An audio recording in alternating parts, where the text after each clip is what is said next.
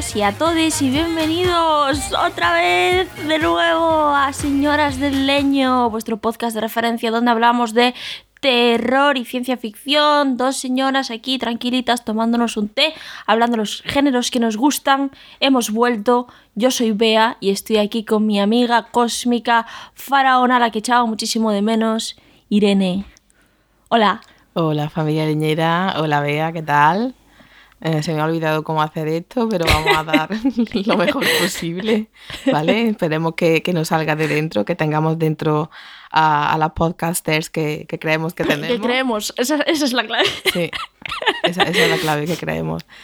Y bueno, mmm, nada, esperamos que estéis súper bien y si no súper bien, bueno, que estéis medianamente bien, que es que ya no, es que ha llegado un punto en que no podemos pedir gran cosa. Las expectativas Eh, están bajas. Sí, están bastante bajas.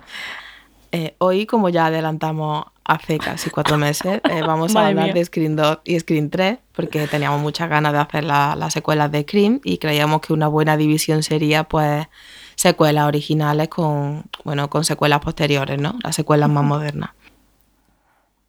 Para presentar un poquito Scream 2.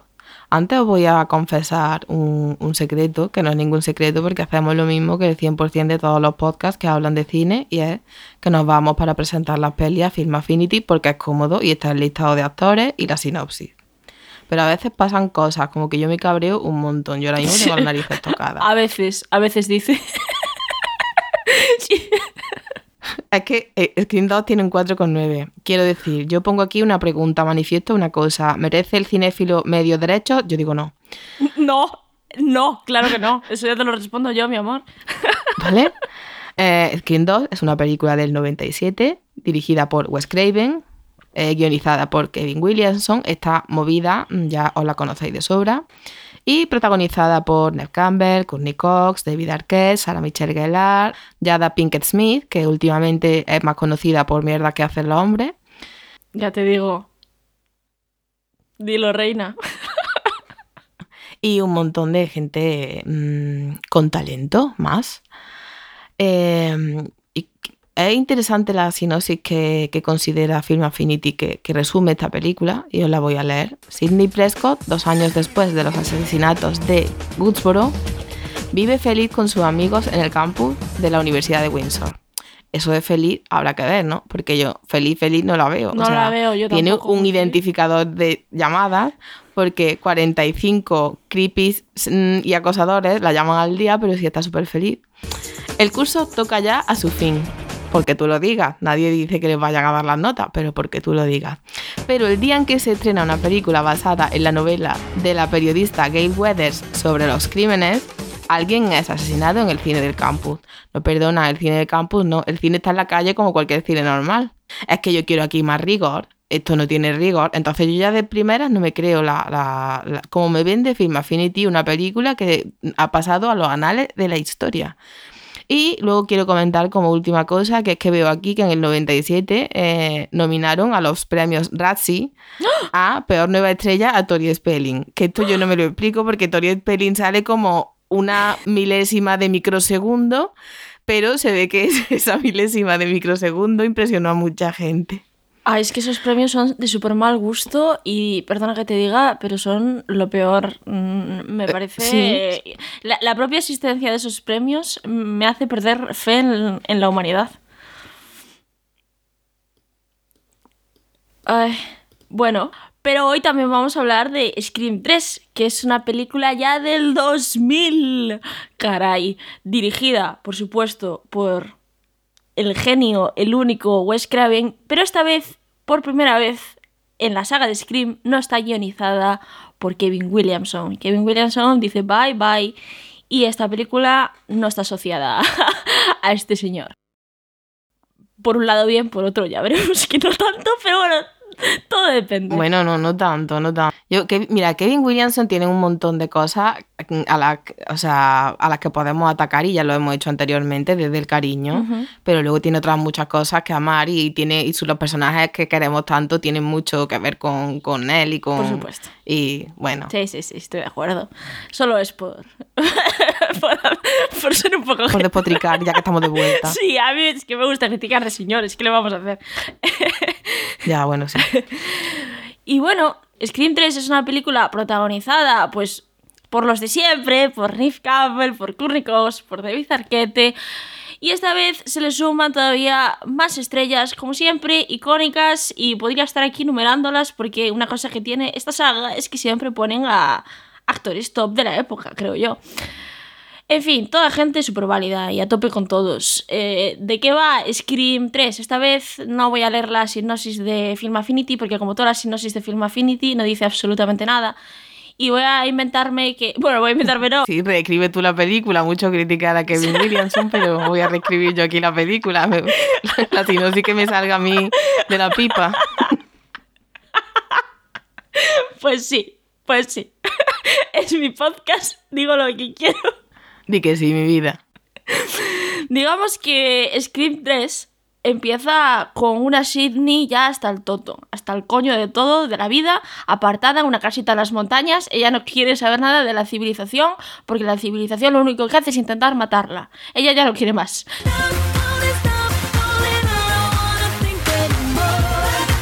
Paralelamente a esto tenemos el rodaje de Puñalada 3, la, tercera parte de esa trilogía paralela a Scream que cuenta la vida de las cosas que le pasan a estos personajes.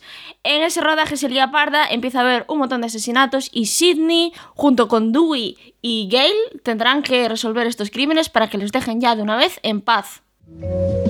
Algún día, mi leño tendrá algunas cosas que decir al respecto.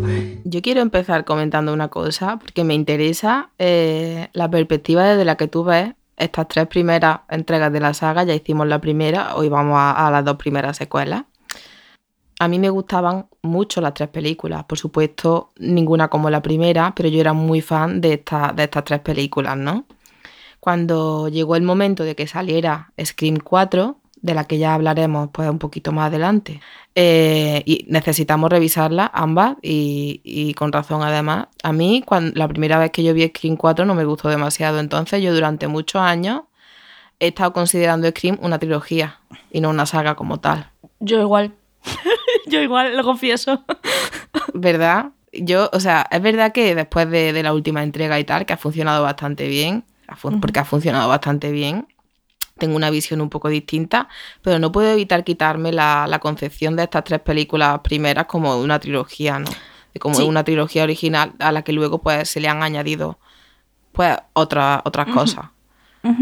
Estoy súper de acuerdo. Además creo, y yo creo que lo hablaremos ahora a lo largo de este podcast, porque eh, creo que las dos películas eh, funcionan en ese sentido. Esta, eh, esta historia estaba concebida como una trilogía. Y, aunque la cuarta te guste o no, independientemente de eso, creo que la idea original, al menos la sensación y, las pistas que te van dando a lo largo de la segunda y la tercera. Sí, de hecho en la, en la tercera se menciona explícitamente, o sea que... Sí, sí, estaba concebido todo como para cerrarse y sobre todo yo creo que el arco de Sidney en concreto estaba pensado para mm. cerrarse en la tercera película. Entonces yo creo que es normal los vibes y pensar siempre como las tres pelis juntas en su conjunto.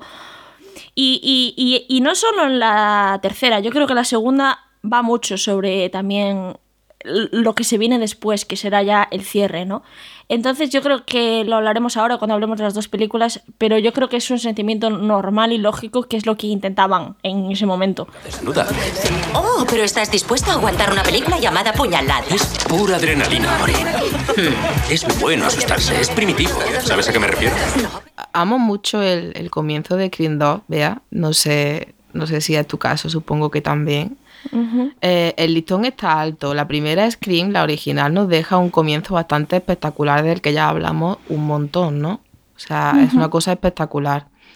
Y yo creo que, eh, bueno, estamos hablando de que ya es la secuela y ya han utilizado el recurso de, de ese comienzo maravilloso, ¿no? Antes quizá lo tenía un poco más complicado, pero a mí me funciona a las mil maravillas, ¿no? Yo creo que Scream 2 tiene también un, un comienzo, un comienzo absolutamente impresionante.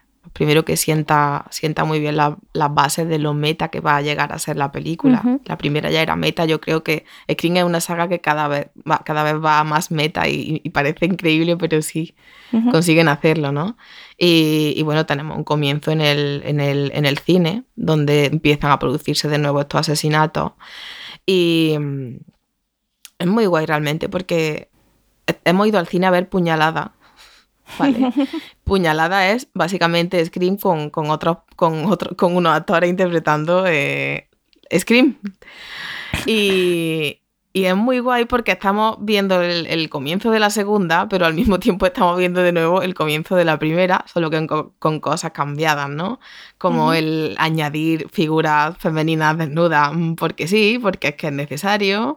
En fin, todo este tipo de cosas que, que Scream utiliza para, para hacer un poco de crítica de, de los recursos del cine de terror, ¿no? Sí, y hacer al personaje de Drew Barrymore mucho más tonto de lo que era, ¿sabes? Sí. Ese tipo de, de cosas para jugar con la ficción, jugar con los estereotipos que pensamos como espectadores que tienen estas películas, aunque él los está subvirtiendo todo el rato.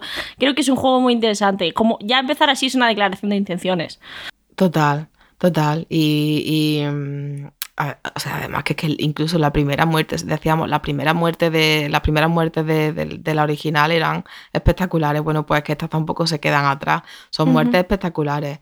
Y la de Yada, mm, por cierto, que no me acuerdo el nombre del personaje, pero es Yada. Y ya está, la quiero nombrar mucho porque quiero que alguien la nombre para otra cosa que no sea su marido o el tío que la insultó. Sí, La muerte que tiene aquí es absolutamente espectacular. O sea, espectacular. Estamos hablando de un ambiente de este sensacionalismo de, o sea, está- estás viendo la película sobre una tragedia y le han dado a la gente disfraces mm, de Ghostface con fosforitos para, para el estreno, ¿no? Y todo el mundo está vestido de Ghostface. Sí, sí, sí, sí. Y, y, y- y encima cuando se produce el asesinato todo el mundo se cree que es parte del espectáculo y están flipando, ¿no? En plan de apuñala mamás, no sé qué, y... O sea, aplaudiendo y tal, es muy de tragedia griega, ¿no? Sí, sí, sí, y me gusta que menciones lo de tragedia griega, Sí. ya hablaremos de eso después, sí, sí, sí. Em, Estoy súper de acuerdo. Y además creo que, que hace también un gran trabajo empezando ya con una pequeña crítica a, a- a la industria cinematográfica. Es pequeña, creo que la explorarán más en la tercera parte. Pero Mm. este opening da como ya pistas de- del que va a ser el gran villano de la 3, que es eh, las productoras de cine. y creo que, que esta escena funciona tan potente por eso. Y, y- y también funciona potente porque si bien en, en el opening de la primera película de Scream teníamos una autocrítica al slasher, en esta tenemos una autocrítica a Scream.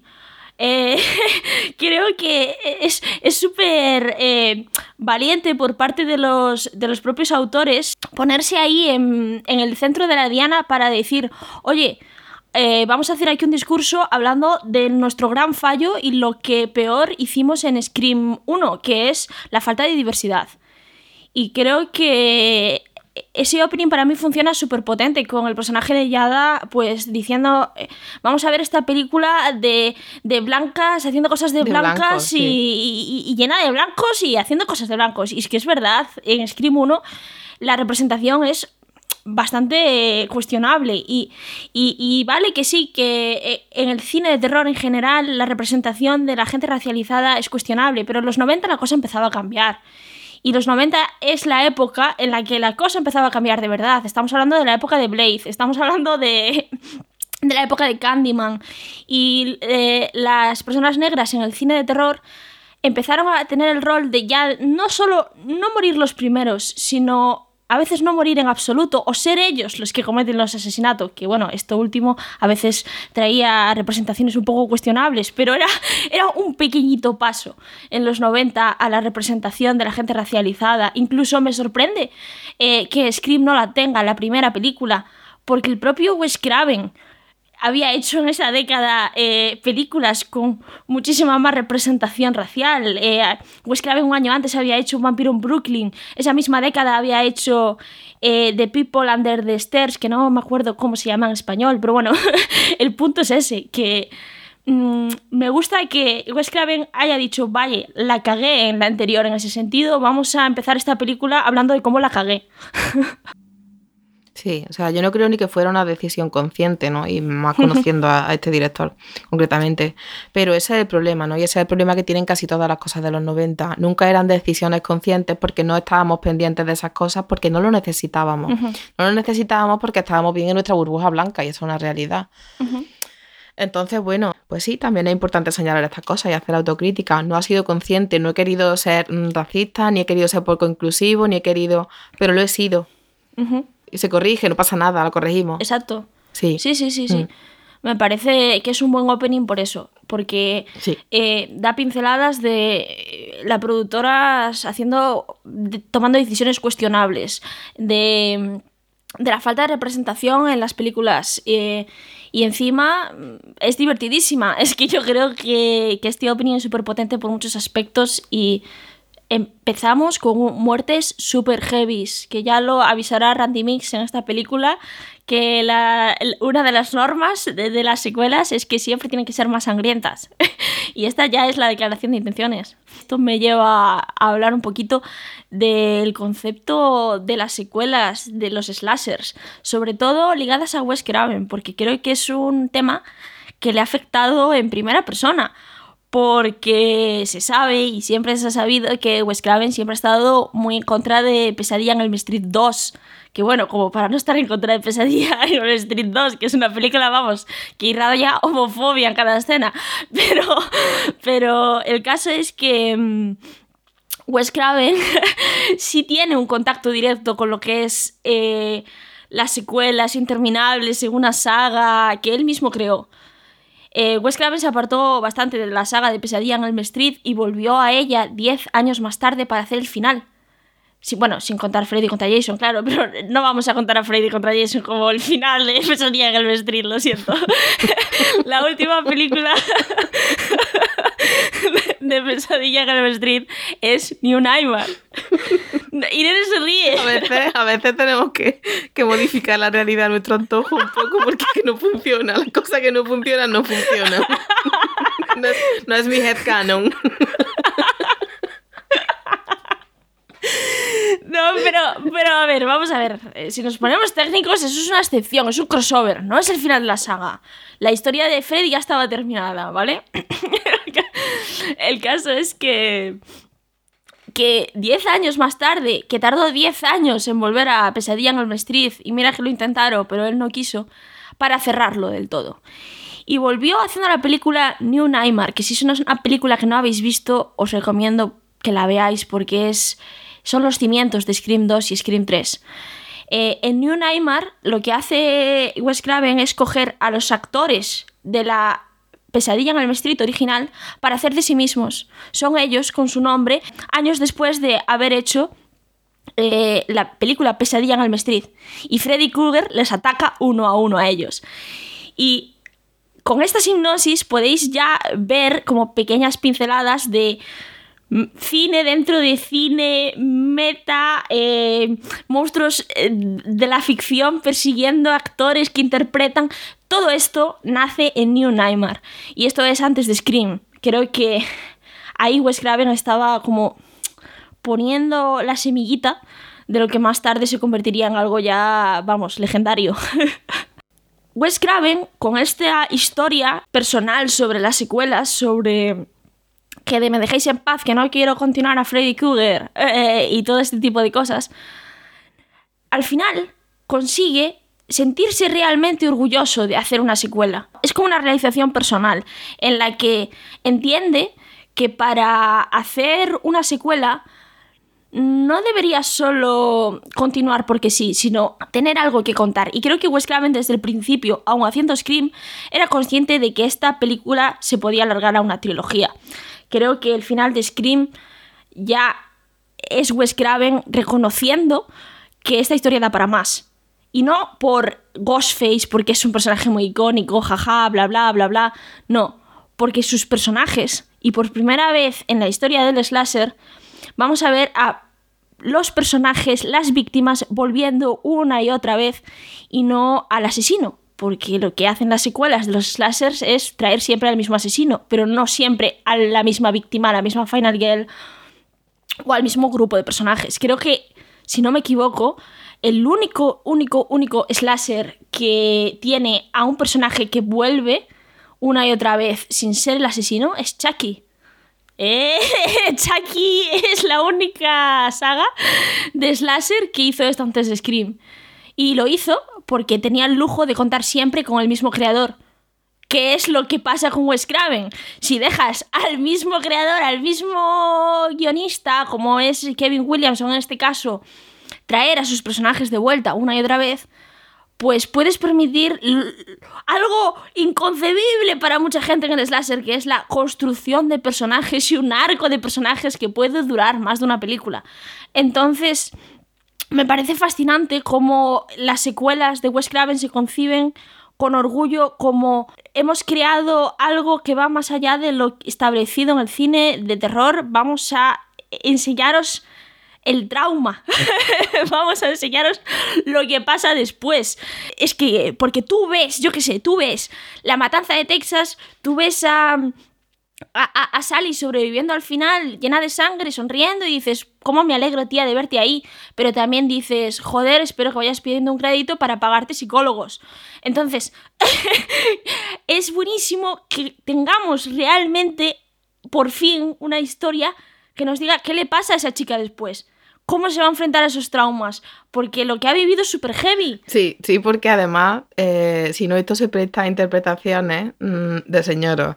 Eh, estoy harta, hartísima de ver últimamente, y no sé por qué se está dando esto, eh, fotos de la última escena de la Final Girls, ¿no?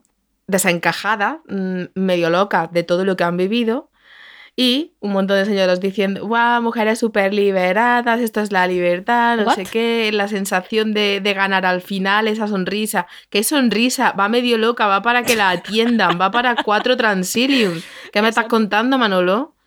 Qué liberación, de verdad. Dejad de ser aliados. Si da igual, si tampoco lo estáis haciendo tan bien. Deja saliros ya del feminismo, por favor, veanlo. Yo creo que os estáis liando. Sí, sí. Bye.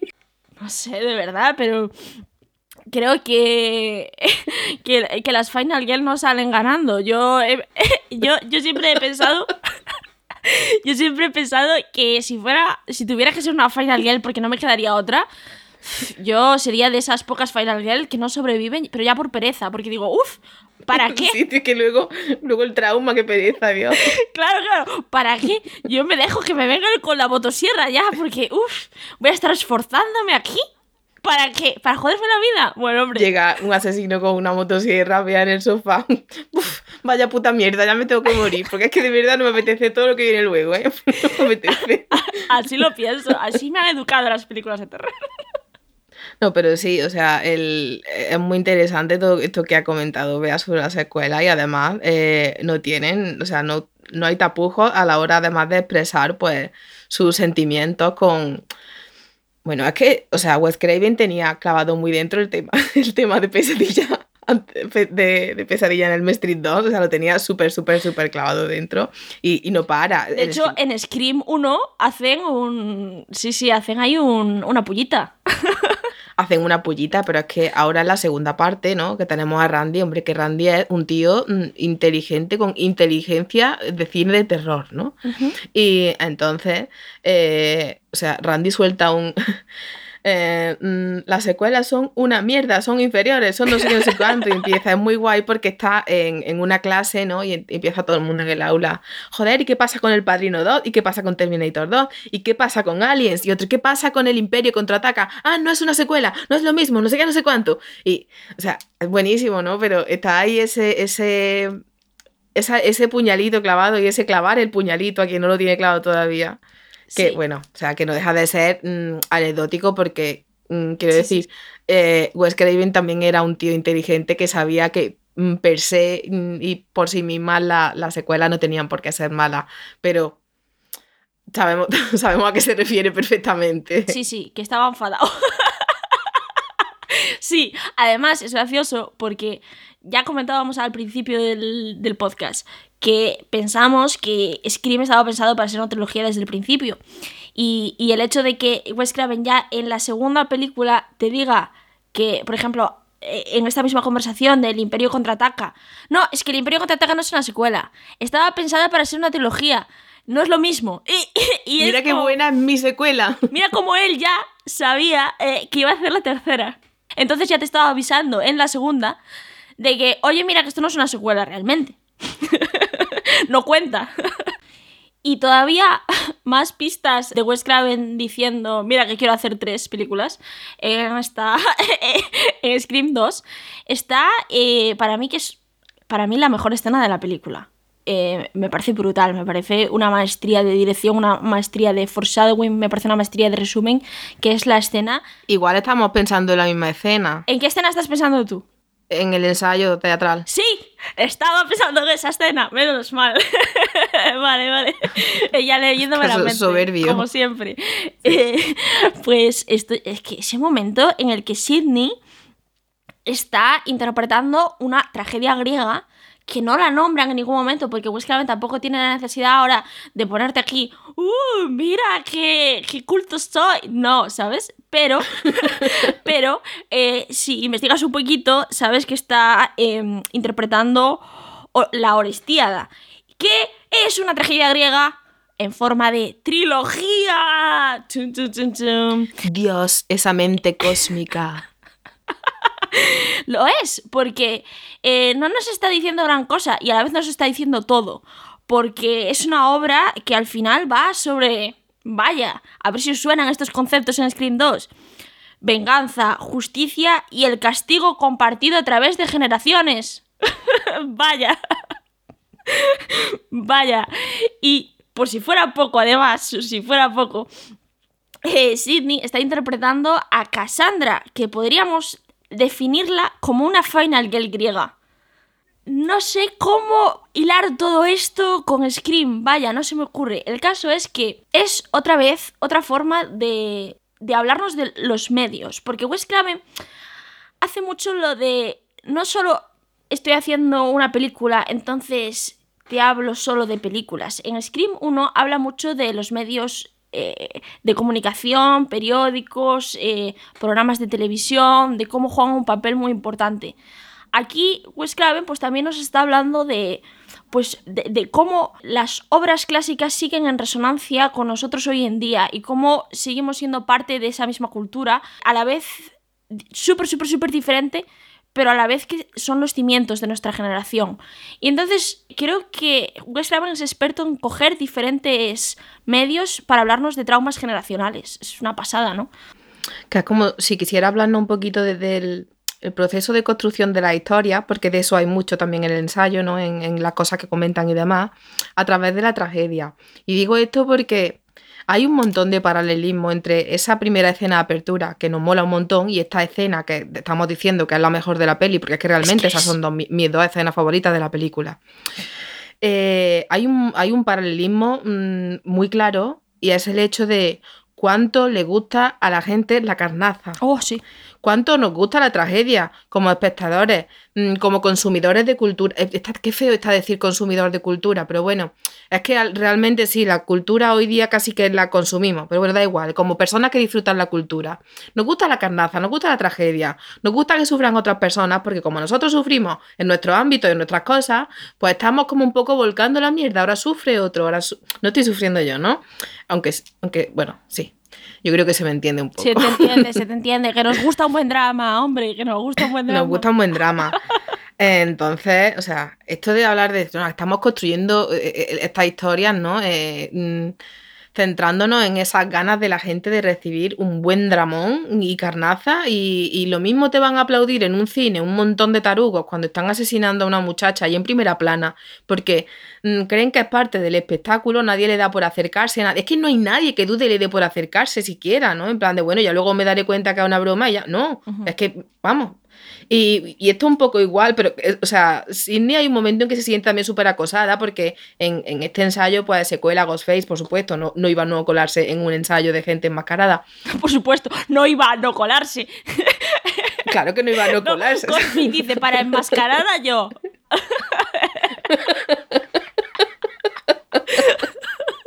Hombre, por Pa' favor. perra enmascarada yo. Hi, bitch.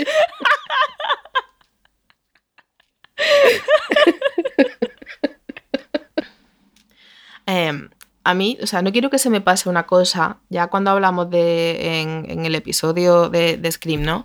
Eh, de, cómo, de cómo rompía esta película los clichés clásicos de- del slasher, ¿no? Cómo le añadía una profundidad diferente, el tonto del grupo no era el tonto del grupo, la mm, chica fácil no era la chica fácil, la final girl no era igual que la final girl de, antes, o sea, eh, le, otorgaba características diferentes eh, y lo enriquecía muchísimo, ¿no?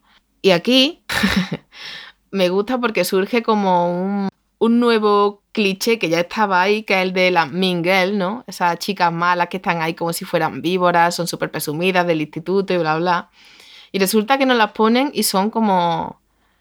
Son súper son súper majas en realidad y, y se preocupan de verdad por Sidney, se preocupan de verdad por los demás. Ya están siempre, sí, simplemente siendo súper presumidas y preocupadas a lo mejor por cosas que se les pueden antojar a los demás superficiales y que no tienen necesariamente por qué serlo, ¿no? Sí. Un poco niñas pijas y demás. Sí, sí. Pero no son para nada girls en sí. O sea, Sí, sí, estoy de acuerdo. Creo que es un poco una continuación todavía más exagerada, porque toda la película es la primera, pero más exagerada, como- tal y como Sí. debería ser una secuela, en mi opinión, de, de la amiga de Sidney en la primera película. Creo que la amiga de Sidney en la primera película, creo que habíamos hablado de ella mucho en, en el podcast de Scream, que era un personaje interesantísimo, porque en un inicio pues, podría parecer pues, la típica eh, personaje de slasher que, que va a morir la primera. básicamente. Sí, sí, ¿no? Básicamente que, que está ahí para que te caiga mal, pero no, realmente subvierten ese tropo, ¿no? Y, y- creo que con las amigas de Sidney, que aquí podría parecer que están un poco como de... mm, incluso de relleno, sí que creo que aportan como profundidad a la construcción de personajes. Yo creo que, que, que sí que es relevante, ¿eh? Sí, sí. Y vea, yo hay, hay una cosa que me gusta especialmente, como hace esta peli, no solo la de, la de romper con esos clichés. Y es que la película se esfuerza muy, muy, muy fuerte por hacer una crítica bestial del, del héroe y del concepto de héroe. ¿no? Hay, hay incluso un momento en el que dicen, eh, um, los 90 no son un buen momento para hacerse el héroe. ¿no? Y estoy hablando, por supuesto, eh, estoy hablando de la figura del male protector y de cómo se ríe la película de ella. Y estoy, por supuesto, hablando del novio de, de Sidney, que da un cringe increíble. O sea, la vergüenza ajena que yo siento con ese señor, de verdad, por favor. Por favor, ese papel protector que se ha otorgado a sí mismo, que nadie le ha pedido. Porque Sidney en ningún momento me ha dicho, oh, protégeme. No, al contrario, está queriendo que él se proteja de ella porque el asesino lo está buscando, o sea, la está buscando a ella, ¿no? Y es como, no, pero es que mm, te tengo que proteger, ¿no? Entonces lo está ese I'll protect you todo el rato. mm, Cuando tiene mm, un montón de gente alrededor, cuando. en fin. Y, y es una figura eh, que, que da una vergüenza ajena increíble y está. O sea, eso está hecho a posta, ¿no? O sea, Hombre, sí. Incluso tenemos un momento musical de canción cutre que es terrible para ri- ridiculizarlo. Y yo no puedo más con el cringe de ese momento. Hombre, no creo que nadie en su cabeza hubiera hecho... Bueno, tengo mis dudas sobre las intenciones de Kevin Williamson, porque Kevin Williamson una cosa que se le da muy bien es hacer mucho cringe.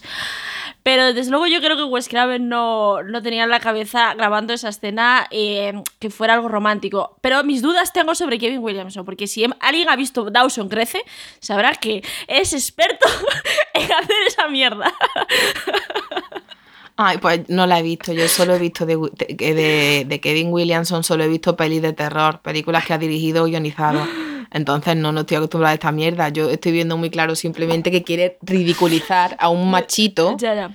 que cree que puede proteger a su novia contra viento y marea cuando tío, es que además de forma violenta es que tengo que protegerte, pero déjame protegerte, ¿por qué no me dejas protegerte? Tío, mm, vete a mm, cagar a la vía. Mm. Yo creo que, que este personaje es, es muy divertido. Eh, por una parte por lo que dices tú y por otra porque es el claro red herring de esta película. Eh, como Billy era el sospechoso principal de la primera, eh, este es el sospechoso secundario Claro. de esta. Lo que pasa es que ah, el propio Randy ya te dice, eh, eso ya está muy gastado, que sea el novio, por favor, tenemos que pasar a otro sospechoso. Pero por el otro lado, que a mí es la gracia que me hace, también eh, Randy hablaba de que Billy podía ser sospechoso en la primera película y lo descartamos porque Randy lo descartó. Entonces en la segunda juegan con ese red herring meta referencial. Porque Randy ya descartó al novio en la primera. Randy está descartando al novio en la segunda. ¿Será otra vez para despistar? ¿Será, ¿será la red herring de la red herring? Creo que, mm, creo que este juego también funciona en la segunda. Creo que las pistas falsas están muchísimo mejor hechas en la primera. Creo que este juego de quién es el asesino está muchísimo mejor hecho en la primera. Pero no hay que menospreciar tampoco los intentos de la segunda de hacer cosas así porque son exagerados, pero eh, a propósito, la broma es esa. Claro, exagerado a propósito. Y de hecho, bueno, esto es que viene muy a colación porque dentro de nada, de mm, como mucho un par de minutos, vamos a estar hablando de la tercera y ve ahí yo venimos a morder. Exacto. Pero sí, es exagerado a conciencia y mm, así es que, o sea, Scream 2 es la mejor de las secuelas de Scream. Yo no tengo, yo tengo cero duda. Es que es casi tan buena como la primera, solo que sin la. No estoy de acuerdo. ¿No? Bueno, eh... No, ahora te digo cuál es mi favorita. ahora te lo diré. Bueno, no, sé si se refiere, no sé si se refiere a la tercera o a la quinta, da igual. No, no, eh, te, lo, te, lo, digo ya. La mejor secuela de Scream es Scream 3 y vengo aquí con esta tesis y la voy a defender a muerte. Bueno, eh, ahora hablamos. Para mí es la 2. Y, y de verdad, es que siento que está muy a la altura. Es que yo la veo y digo que está súper a la altura. Si no fuera porque ya hemos visto, digamos, la idea original previamente, mm. Yo es que veo Scream 2 y me parece una pasada. Todo lo y cómo desarrolla las cosas y cómo todo. Y cómo se vuelve conscientemente más mamarracha. No tan mamarracha como la tercera. Es un tipo de mamarrachismo, de mamarrachismo diferente, ¿no? Todos abrazables. Pero, buah, o sea, me, gusta muchísimo, muchísimo, muchísimo. Creo que lo que hace lo hace súper bien. Me funciona como una secuela maravillosa. Yo quiero dar las gracias a la asistencia de Scream 2 por muchos motivos, pero especialmente por uno, que creo que es la aportación más importante que se ha hecho en la historia del cine, que es hacer escarnio al tipo de persona que más odio en el mundo. Muchísimas gracias, Scream 2, por hacer escarnio al estudiante de cine fan de Tarantino. Gracias. gracias. es, es algo que yo necesito ver más. Gracias. Eh, nosotras sí que estamos haciendo escarnio hoy de todo lo que pillamos aquí, también te lo digo. Es que se nota que ya cuatro meses sin grabar, cuatro meses sin sentarnos a despotricar delante de un micro, pues pasan estas cosas. Eh, bueno, yo creo que podíamos terminar, Bea, hablando de precisamente de, quiénes o quiénes son de nuevo Ghostface en, en esta segunda peli está muy bien. Siempre están estas motivaciones de, personales de toda la mierda, porque mi hijo estaba en esta tragedia, porque mi sobrino nieto era el vecino del segundo de la madre de... Brillante, brillante. Es, alucinante, ¿no? Brillante. Sí, sí, sí, sí, sí. Queda claro que el primer asesino que se desvela es, pues como ya digo, este estudiante de cine imbécil. El caso es que este señor pues quiere hacer su documental y, ser, vamos, lo que yo digo, Tarantino 2. Eh, un documental sobre violencia, un documental bohemio, alternativo, lo va a convertir en el puto amo. Pero a mí lo que más... es, que, es que cada vez que pienso en esta escena yo me meo de. es buenísimo cuando está ya como, como en Scream 1, como Scream 2, como todas las películas de Scream, como si fuera eh, un villano de James Bond desvelando todo su plan en el último momento, cuando ya Sidney está ahí a punto de morir, en la que dice, y ahora conoce a mi compañera. Y tú estás ya en plan, bueno, ¿quién va a ser la asesina? Número 2. Abre la puerta y aparece Gail Weathers y hace Sidney. ¡No! ¡No! Sí. Es buenísimo no lo hubiera, Yo no lo hubiera soportado eso. ¿eh? Ya sabéis que Gail Weathers es mi personaje favorito. No, no soporto, no tolero. O sea, no. No, Gail Weathers es que es el mejor personaje, que no hay duda. Claro. Pero qué risa me dio, por favor. Y luego sale ya la, la asesina de verdad con la pistola.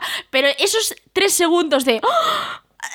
Es buenísimo, es buenísimo, es buenísimo. Es un chiste, es un chiste que es digno de Scary Movie, de lo exagerado que es. Pero funciona tan bien en ese momento. Yo es que me veo todas las veces. Mira que he visto esta película 40.000 veces, pero me hace una gracia.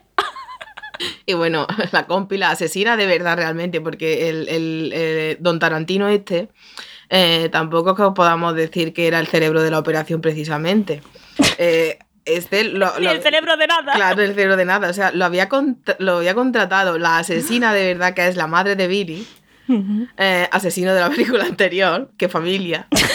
eh, porque considera que su hijo era un santo santísimo que no, que, que no tenía que haber muerto, ¿no? A manos de la persona a la que intentaba asesinar. Qué cosas, Dios mío, qué, qué mártir. Entonces, mm, pues nada, esta mujer dice, bueno, a alguno de los tontos estos que están aquí le doy yo un dinerillo o le prometo algo, no me acuerdo qué le promete, Sí. y, y me ayuda a mí con lo que viene siendo todo este percal, ¿no? Ujú. Sí, sí, sí. Eh, o sea, es gracioso además lo que comenta de Gail Weathers, porque es que esta señora, que es- se, se está haciendo pasar todo el rato por reportera también o por periodista, está todo el rato mm, intentando verle, el- o sea, intentando el culo a Gail Weathers, porque es como, soy súper fan, yo quiero aprenderlo todo de ti y quiero... Y hay una forma súper inteligente de acercarse porque nadie le estaba prestando atención a esta señora tan pesada. Sí, sí, sí. Aparte, eh, hay mucha gente que, que ha criticado mucho eh, la actuación de esta mujer como asesina porque es como muy, muy exagerada, muy, muy teatral. Pero es que no habéis visto la misma película que yo si la película intenta ser una tragedia griega. ¿Cómo no va a ser teatral al final cuando ella desvela su identidad, por favor? Está, está- ¿Estáis O sea, desubicados? que literalmente el final de la película se desarrolla en el escenario. Claro. con todo el decorado de la obra. Es que no entiendo yo dónde Pues está es una el- crítica súper, súper extendida. Y a mí me Uf. pone de muy mal humor. Muy mal humor. Porque es no haber entendido la película prácticamente si te lo están poniendo eh, eh, de la forma más obvia posible. Total.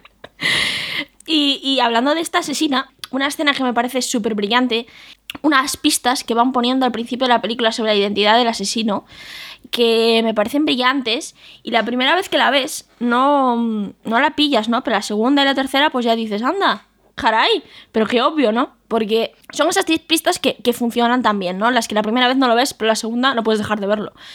Y, y es eh, en el baño, eh, cuando asesinan en el opening al, al novio del personaje de Yada, que no sabemos cómo se llama, pero es Yada, eh, básicamente, Sí. cuando acuchillan a- al novio, eh, él escucha en el lavabo de al lado a, a una persona diciendo, Billy, hazlo por tu madre, Billy. Eh, claro, yo la primera vez que escuché eso, yo estaba pensando, vaya, qué original. Están mezclando una referencia a Viernes 13 con Black Christmas, porque el, el- asesino de Black Christmas se llama Billy. Lo están mezclando con el hazlo por mamá de Viernes 13 y yo, mira qué original. Sí, bueno, mis narices lo están siendo literales porque es la madre de Billy que estaba en el baño haciendo de loca.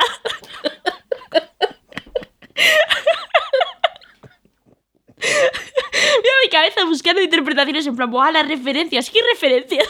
Teníamos en el minuto uno la solución de quién estaba cometiendo los crímenes. Es que, Dios. Yo creo que, hablando de obviedades, de exageración, de mamarracheo, podemos pasar a hablar de la tercera parte de esta saga, el culmen, el final de la trilogía. Lo que sé de las trilogías del cine es que la tercera entrega es imprevisible. Yo quiero decir que es que me cago en todísimo. O sea, mm, por favor, Dilo. deja de Dilo. tirarle hate a Scream 3, que es absolutamente maravillosa. No sé por qué no lo veis. Es que es una cosa que, que- que yo me llevo preguntando toda la vida, porque siempre está como ese concepto de, es que Scream 3 es malísima, Scream 3 es malísima. Pues que yo aún, a día de hoy, no he visto lo que tiene de malo. O sea, realmente para mí lo único malo que tiene esta película es el flequillo de, de Curry Cox. Todo lo demás me parece espectacular. Yo no sé, de verdad que no entiendo ni una sola crítica. A mí también me parece espectacular. Yo creo que mm, aquí podemos volver. Es que estoy todo el rato volviendo al episodio que hicimos sobre Scream, pero es que viene muy al pelo todo. Cuando te pones Scream 3, por ponerte Scream 3 sin tener una dirección de qué coño está haciendo Scream y cómo funciona esta saga, Mm. qué, qué quiere hacer esta saga, Sí, Mm, lo que ves es una sucesión de mamarrachadas, de situaciones cómicas, mm, sacadas de madre. Pero es brillantísima, es absolutamente brillante. Todo lo que tiene de mamarracho, todo lo que tiene de cómico. Es la más meta de las tres, pero Sí. mm, de largo. Sí. Eh, eh, también es la más mamarracha, pero con toda la intención es que está ridiculizando muchísimo a, o sea, a los personajes a los que está retratando, ¿no? Y, y a los estereotipos a los que está intentando retratar. Todo eso además teniendo en cuenta que es que estamos viendo a los dobles de los personajes a los que queremos todo el santo rato. Se está riendo de sí misma todavía más fuerte mm, de lo que se ha reído en Scream 2. Sí, sí, sí, sí. Yo, para mí, el único problema que tiene Scream 3, y quiero dejar a ver ahora, porque si es su secuela favorita, seguro que va a tener eh, las palabras perfectas para defenderla como se merece. Yo la adoro también, no es mi secuela favorita, pero la adoro muy fuerte. Mm, Pero sí quiero, sí quiero decir que eh, para mí lo único que sí tiene de malo esta película es que a mí, personalmente, el comienzo se me hace menos espectacular que el de las dos anteriores. Creo que tiene una apertura un poquito menos espectacular, no es que no funcione, es que ya me impacta menos que las dos anteriores. Sí, No significa que sea mala, es que para mí es menos impacto. sí. Estoy de acuerdo, pero creo que está hecho a propósito. Creo que la película, y creo que el guion, y creo que la propia dirección, porque se nota muchísimo la dirección de Wes Craven en esta película, es diferente a las demás. Es Wes Craven rebajado a propósito. No, creo que él pretendía que eh, los primeros 10 minutos te pusieran en una posición de, buf, ¿ves? Esto ya está, esto ya es, ya es una mierda. Para que entraras en el mood de lo que significa la tercera parte de una trilogía de slasher, para luego, eh, creo que subvertir eh, eso, ¿no? Dándote momentos realmente bien dirigidos para darte momentos cómicos y creo que es parte de la parodia. Las cosas malas de Scream 3, en mi opinión, están hechas a propósito. Menos el flequillo de Kurnikovs, que no sé qué estaban pensando. De verdad, ese flequillo. Creo que es muy posible esta aplicación que, que comenta sobre el comienzo. Porque sí, o sea, no estamos hablando de un equipo de cine que, que diera puntada sin hilo, ¿no? Digamos. Y no había aquí nada aleatorio, por más que nos empeñamos un poco en tirarle mierda a esta. Estoy deseando de hablar de casi de todo de esta película realmente. Es que creo que es. eh, o sea, si. No es que critique Hollywood, es que le pega un hachazo que lo deja desangrado y muerto. ya te digo, ya te digo. Sí, sí. Por ejemplo, cosas que creo que están hechas a propósito para ser especialmente ridículas y que no encajen y que se han criticado mucho y aún se critican hoy en día, es por ejemplo el, la introducción de, de ese generador de voz, ¿no? De, que hay en Scream 3. Y eso se introduce ya en este opening, ¿no? Mucha gente aún lo, lo critica ahora como una parida y una tontería y, y algo completamente irreal. Vale, sí, claro que los generadores de voz no funcionan así. Hola, te copio la voz y ahora hablo como tú, ahora en tres segundos. ya, ya sabemos que no funciona así. Y Josh Craven tampoco es tonto, o sea, él ya sabía que eso no funcionaba así. Está ahí metido a propósito porque es ridículo, porque no tiene puto sentido y porque quería que fuera malo a propósito. Es que creo que todas estas decisiones están tomadas con el propósito de tomarnos el pelo, porque a lo largo de la historia de los, de los de las secuelas de los slashers, las cosas se ponían cada vez más y más y más cutres y más ridículas. Y, y es que a Scream 3 solo le faltaba eh, ir, a- ir al espacio, ¿sabes? que, que- que ya, lo- que ya lo han hecho unas cuantas películas de slasher también. Es lo único que le faltaba ya para ser la, la, la, la secuela perfecta, la secuela definitiva, eh, llevar a, a Ghostface al espacio que no quiero ser esa persona que dice, oh Dios mío, es que rajáis de ella porque no la entendéis, pero es que lo siento, pero lo voy a hacer. Rajáis de ella porque no la entendéis. Yo creo que si Scream 3 no te gusta, eh, que es totalmente respetable, es porque eh, no has papado eh, suficientes secuelas de slasher.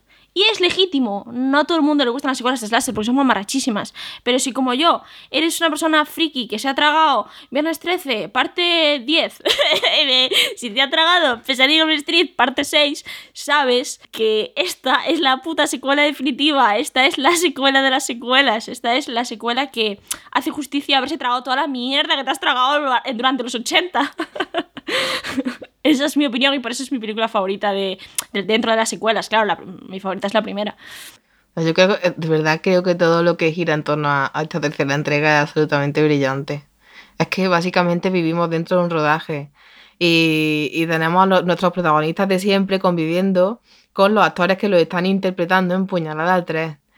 Eh, hay un montón de, de situaciones realmente estúpidas y, y súper graciosas que se dan mm, debido a esto. Es que tenemos a los protagonistas con sus dobles, digamos, ¿no? Con unos dobles mm, cutres Y, y- pero sobre todo es lo que he señalado antes. Yo esa puñalada que le, que le da al Hollywood, que le da a mm, todos los hombres que componen esa gran cúpula que es Hollywood, ya eso le da un montón de, de valor a, a- a esta entrega y, y no, no logro entender dónde está el problema. Sí, es que por ahí es donde yo quiero tirar ahora. ¿Podemos hablar de que esta es una película que se caga encima de Harvey Weinstein? Sí. Estando producida por él. Está, estando producida por Harvey Weinstein. ¿Cómo, ¿Cómo se come eso? ¿Cómo se come eso en 2022? Porque creo que es una película muy valiente, eh, aún si se estrenara hoy en día. ¿Sabes? Porque creo que poner el foco en, y sacar las vergüenzas de la industria y poner el foco eh, en la denuncia del abuso sexual en Hollywood, aún en día es tabú. Y, y- y- y eso eh, en los 2000, es hace 22 años. Eh, estamos hablando de que es una película que se centra en una víctima del Me Too antes de que existiera ni siquiera el primer indicio de sacar el movimiento Me Too. Exacto. ¡Qué fuerte! Y, y- de verdad no valoramos esto. Yo entiendo que en su momento, pues a lo mejor esto te entró por un oído y te salió por el otro. Porque mirábamos para otro lado y la película habla de cómo miramos para otro lado y, y eres tan meta que tú mismo miras para otro lado viendo la película. Pero hoy en día, viéndola de verdad, no podemos valorar esto. De hecho, miramos tanto para, el otro, para otro lado en su día que muchas de las conversaciones que se están teniendo en la película seguimos teniéndolas hoy. Por ejemplo, Exacto. Tenemos a un señor de los que trabajan en la peli criticando muchísimo y muy fuerte a quien hace de, de la protagonista de Puñalada 3, que es por supuesto la, la actriz que va a interpretar a, a Sidney, ¿no? Bueno, habrá que ver cómo ha llegado aquí, seguro que peleó con uñas y dientes, le falta decir, seguro que se ha puesto de rodillas un montón de veces, bla, bla, no sé qué, no sé cuánto. Y a todo esto le dice otra de las actrices, la invitaste a salir te dijo que no, ¿verdad? Dice, "Mm, sí, pero eso no tiene nada que ver con lo que estoy diciendo. Eh, esta conversación la tenemos a diario. A diario. Exacto. Sí, sí, sí, sí. Es que es, que es así. Eh, ¿Cómo me puedes decir que Scream 3 es mala? ¿Cómo me puedes decir que Scream 3 tiene un, eh, un, un guion malo? ¿Cómo me puedes decir eso? Eh, no sé, es, es- es que es una conversación constante sobre el rol que tienen las actrices, qué se le hace dentro de, esa industria, cómo acaban desapareciendo por, por, necesidad o por no pasar por, por las barbaridades que, por las que tienen que pasar. Bueno, en- y en la madre, en la madre de Sidney, de hecho, tenemos un gran ejemplo, ¿no? En esta película, pues se nos cuenta que, que ella era una actriz con otro nombre, ¿no? En, en su tiempo, y que una de las noches que de hecho pasó allí, en, en- en casa de uno de estos productores de los que estamos hablando, le hicieron de todísimo. Mm. No se pudo recuperar de aquello que pasó en aquella casa. En fin, es que tenemos a Carrie Fisher, tenemos a Carrie Fisher mm, diciendo, "Mm, bueno, yo es que estuve a punto de conseguir el papel de Leia, pero al final no lo conseguí porque no me acosté con el director de casting o algo así, o con el director. Y es que, en fin, soy experta en actrices desaparecidas, contadme. Es que es muy heavy. Sí. Sí, es muy, sí, muy heavy. sí. Sí, sí.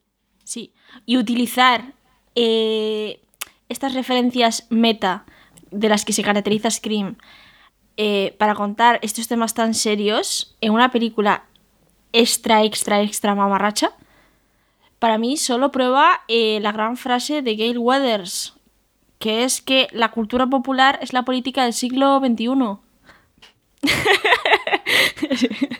Wed es presidenta. O sea, Gail Weathers, presidenta. Hollywood está lleno de criminales que triunfan. Y todo, es que todas las frases que tiene, que to- bah, todo. Dios santo, por favor, volverla a ver, mm, quererla un es poco. una película buenísima. Es una película Sí. buenísima. Sí, sí, sí, sí, es que estoy de acuerdo. Me parece muy inteligente. Y, y por eso nunca, nunca he llegado a entender del todo las críticas, porque he leído todo tipo de críticas. Por ejemplo, ya te digo, eh, críticas, lo que comentabas tú del opening. Y puedo entender Mm. esa crítica, pero yo también le veo la intención, ¿no? Pero esa la puedo entender perfectamente.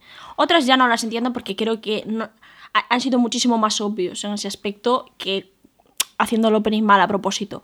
Y es, Sí. eh, por ejemplo, el tema este de el asesino. Yo igual me estoy adelantando muchísimo, ¿no? Pero mm, No. bueno, eh, por si acaso me estaba adelantando para la identidad del asesino, pero bueno. La identidad del asesino es, volviendo a la tragedia griega, vamos, un hermano perdido de Sidney Prescott. La telenovela máxima. Ah, llega él, hola, soy tu hermano. Esto podría pasar en un capítulo de Pasión de Gavilanes, el número 134 y no pasa nada. ¿Por qué? Porque está hecho a propósito clarísimamente, por el amor de Dios. ¿Cómo no estar hecho a propósito? Ese es el chiste de la película. Ese es el chiste de la película. Y hay gente, y, y leí críticas en su momento, y sigo leyendo críticas ahora, que lo pone como, como la cosa más espantosa del universo. Pero si es el chiste de la película. Señor, vuelva a ver la película. Randy Mix le dice claramente, a través de VHS, se lo dice claramente, y le dice a usted, señor caballero, que el pasado va a volver de formas ridículas. Y de eso va Scream 3. Pero ¿por qué no lo entendéis? ¿Por qué no entendéis el chiste? No es tan difícil, es el chiste más obvio del universo. Es como no entender Scary Movie. Joder. De hecho, de hecho, eh, ah, ahora que, que, ha, que ha nombrado Bea el, el- a Randy en el vídeo, ¿no? Porque, bueno, no sé si... buenísimo. No, no- lo hemos comentado. Randy, desgraciadamente, eh, muere en, la segunda entrega. No lo pero, hemos por supuesto, tenía comentado. que volver. Tenía que, que volver en forma de vídeo en VHS a, eh, a, a la, a la tercera entrega, ¿no? Y, y me encanta, me encanta porque empieza. Es que, a ver, os voy a contar, Dios mío, si estáis escuchando esto que estoy muerto, no sé qué, os voy a contar cómo funcionan las terceras partes, cómo se cierra la trilogía. Y lo primero que dicen, sí, es que el asesino ya se torna sobrenatural, porque cuántas veces hemos hablado de esto, Bea? ¿Cuántas veces ha muerto sin morir Michael Myers? ¿Cuántas Ah. veces ha muerto sin morir Jason? ¿Cuán- Es que es hilarante. Sí, es buenísimo. Es hilarante. Se torna sobrenatural. ¿Qué pasa? Que en el caso de Ghostface es diferente porque es- lo están encarnando personas vulgares de carne y hueso, como tú, como yo. Y bueno, pues claro que no puede morir. O sea, mm, Ghostface no va a morir nunca mientras la gente se siga poniendo el disfraz para pegar cuchilladas.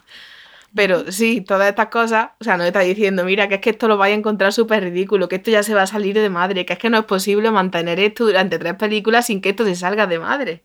Pero lo estamos haciendo, esto es lo que tenemos delante. Sí, sí, sí, Y- sí, sí. No sé cómo no hemos comentado la muerte de Randy Mixen Yo tampoco. cuando estábamos hablando de, de Scream 2.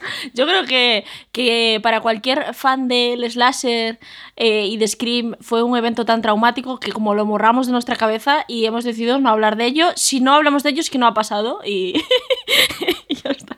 Pero sí, es, es- o sea, es muy importante que, que, que Randy Mix muere y deja tras de sí un legado importantísimo, ¿no? O sea, Randy Mix, incluso muerto, va a seguir resolviendo la papeleta en, en todas las películas de Scream, porque Sí, sí, sí, sí, sí. sí. es su legado.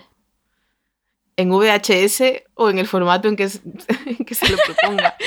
A mí, a mí Randy Mix me, me- me ha Sí. inspirado porque eh, no, cada día, cada año somos más viejas y yo personalmente eh, estoy viendo que el fin se acerca y yo no quiero irme de este mundo sin tener preparado un VHS que diga si estás viendo es Sí, que estoy muerta. Entonces yo ya estoy mirando en eBay diferentes... eh, no, esto no es broma, ¿eh? lo he estado mirando esta semana. eh, cámaras eh, VHS, pues porque quiero tener, quiero tener mi cinta preparada y no estoy de broma. Vale. Eh, estamos teniendo dificultades técnicas en este momento. Esto, este es el tipo de mierda que venía a escuchar, no lo echabais de menos, no habéis escrito varias personas, ¿cuándo vaya a volver? No sé qué, esto era, esto era lo que estabais esperando. Tú, imagínate que mueres en circunstancias sospechosas mañana. ¿No te gustaría? Que ya sí, que yo también dejaría el vídeo, pero no sé, voy a procurar no mirar la semana que viene, voy, voy a intentar pensar un poquito más a largo plazo, a ver si tal, no sé. Nunca se sabe, nunca se No sabe. sé, pues, no sé, mm, me dejaré mm, grabado el vídeo en el móvil por si acaso, es que no sé, pero ya me parece muy... Pero ya- es que en el móvil no tiene, no tiene los mismos vibes. Tiene que ser un VHS. Tiene que ser un VHS. Sí, sí, estoy de acuerdo, estoy de acuerdo, pero prefiero, prefiero no, no ir mirando todavía, ¿sabes? Te voy a decir como dicen aquí en, en Andalucía, las señoras mayores, te voy a decir, niña, no mientes ruina, ¿Eso qué significa? que no menciones la ruina, que no menciones las cosas malas que pueden pasar. Ah. Niña, no mientes ruina. Es que he visto mucho true crime. Si, todos los, si todas las personas tuvieran preparada su cinta con posibles sospechosos, eh, no existirían tantos podcasts de true crime. Te lo digo ya. Vale, de vuelta a Scream 3. Sí, perdón.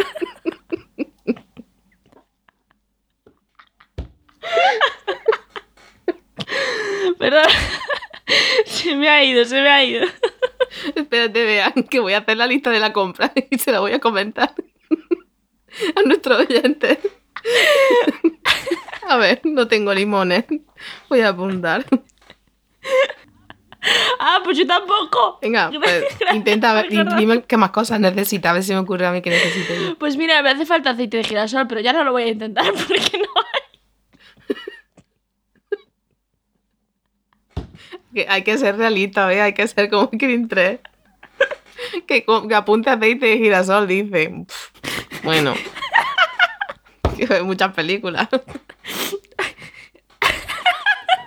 A ver, ¿qué más necesitamos? Buah, serotonina. Serotonina. Un kilo y cuarto. Derrocar el capitalismo.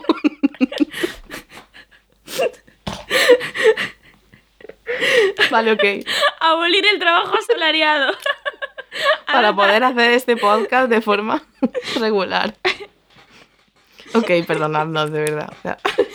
No, yo quería enlazar un momento, Bea, ya volviendo un poco a, a nuestro estado medio serio. Eh, ha- has comentado antes que el, el inicio de, de la segunda peli, ¿no? cuando estamos viendo la, la versión mal hecha de lo que pasó en la primera peli, eh, pues ya ponen a, mm, a bueno, a la versión de Drew Barrymore más tonta, desnuda y toda esta historia. Hay una escena que es que me flipa, me encanta en esta película y que me hace reír siempre mucho. Y es cuando una de las actrices llama al director, que por cierto se llama Roman. vale. Ya. En fin, sí, es que sin comentario. Llama al director súper cabreada y le dice que, que se tiene que quejar de alguna cosa, que tienen que revisar el guion. Y le dice, tengo 35 años, interpreto a una de 21, soy estúpida, me llamo Candy y no llevo ropa.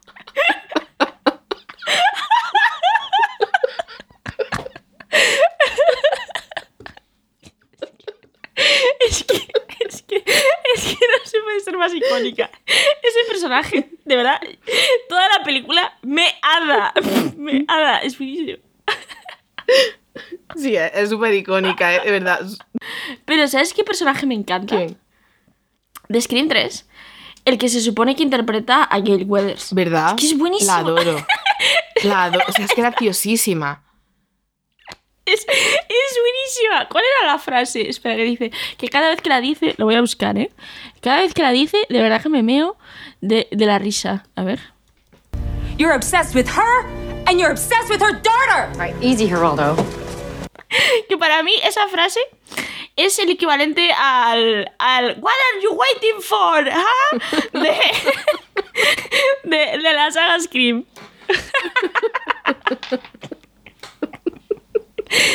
Ese personaje es que me puedes decir que no es el pick de la comedia. Ay. Lo es. Joder, es que, es que cuanto más pienso en esta película, más llenito tengo el corazoncito, porque es que me parece que tiene todo, me parece que es transgresora, me parece que es valiente, me parece que es inteligente y me parece que es divertidísima. Eh, no entiendo, no entiendo estas críticas, de verdad. Eh, ubicaos, ubicaos. Porque una cosa es que no las comparta, ¿no? Por ejemplo, en el próximo episodio hablaremos de Scream 4 y Scream 5. Eh, es muy probable que no comparta la mayoría de críticas de Scream 4, pero puedo entenderlas. Es muy importante que no compartamos, porque no, no somos excesivamente fans, a no ser que ocurra la magia. ¿vale? Cuando la revisemos, no somos excesivamente fans de Screen 4, ya hablaremos. Pero puedo entender a alguien que es fan de Scream 4 Sí, cuando la veo. perfectamente. Simplemente que no es mi. No es. My cup of Sí, exacto, mi movida. Diplomáticamente, ¿no? Sí. Pero no entiendo las críticas de Scream 3. Eso ya es directamente que creo que hemos visto películas completamente distintas. Y cuando una crítica te da la sensación de que esta persona ha entrado en una sala distinta de cine que tú, es que esa crítica tiene algo que está mal y hay que revisarla. Bueno, familia leñera, Eh, esperamos que hayáis disfrutado de, la vuelta.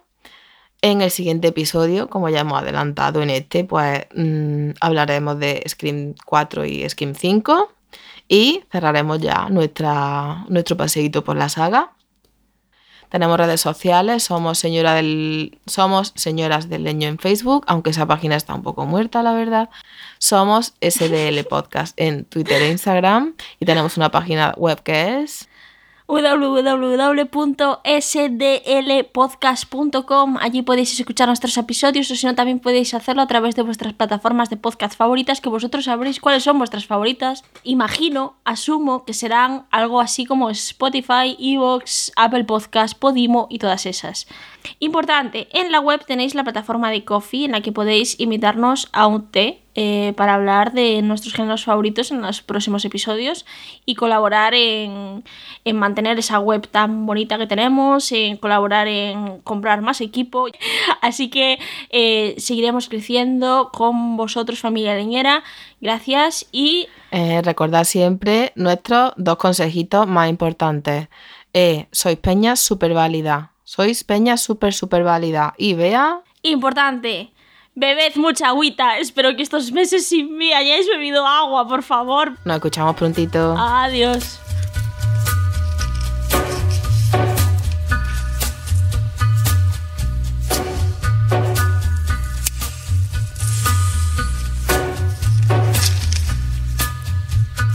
Take a little walk to the edge of town and go across the track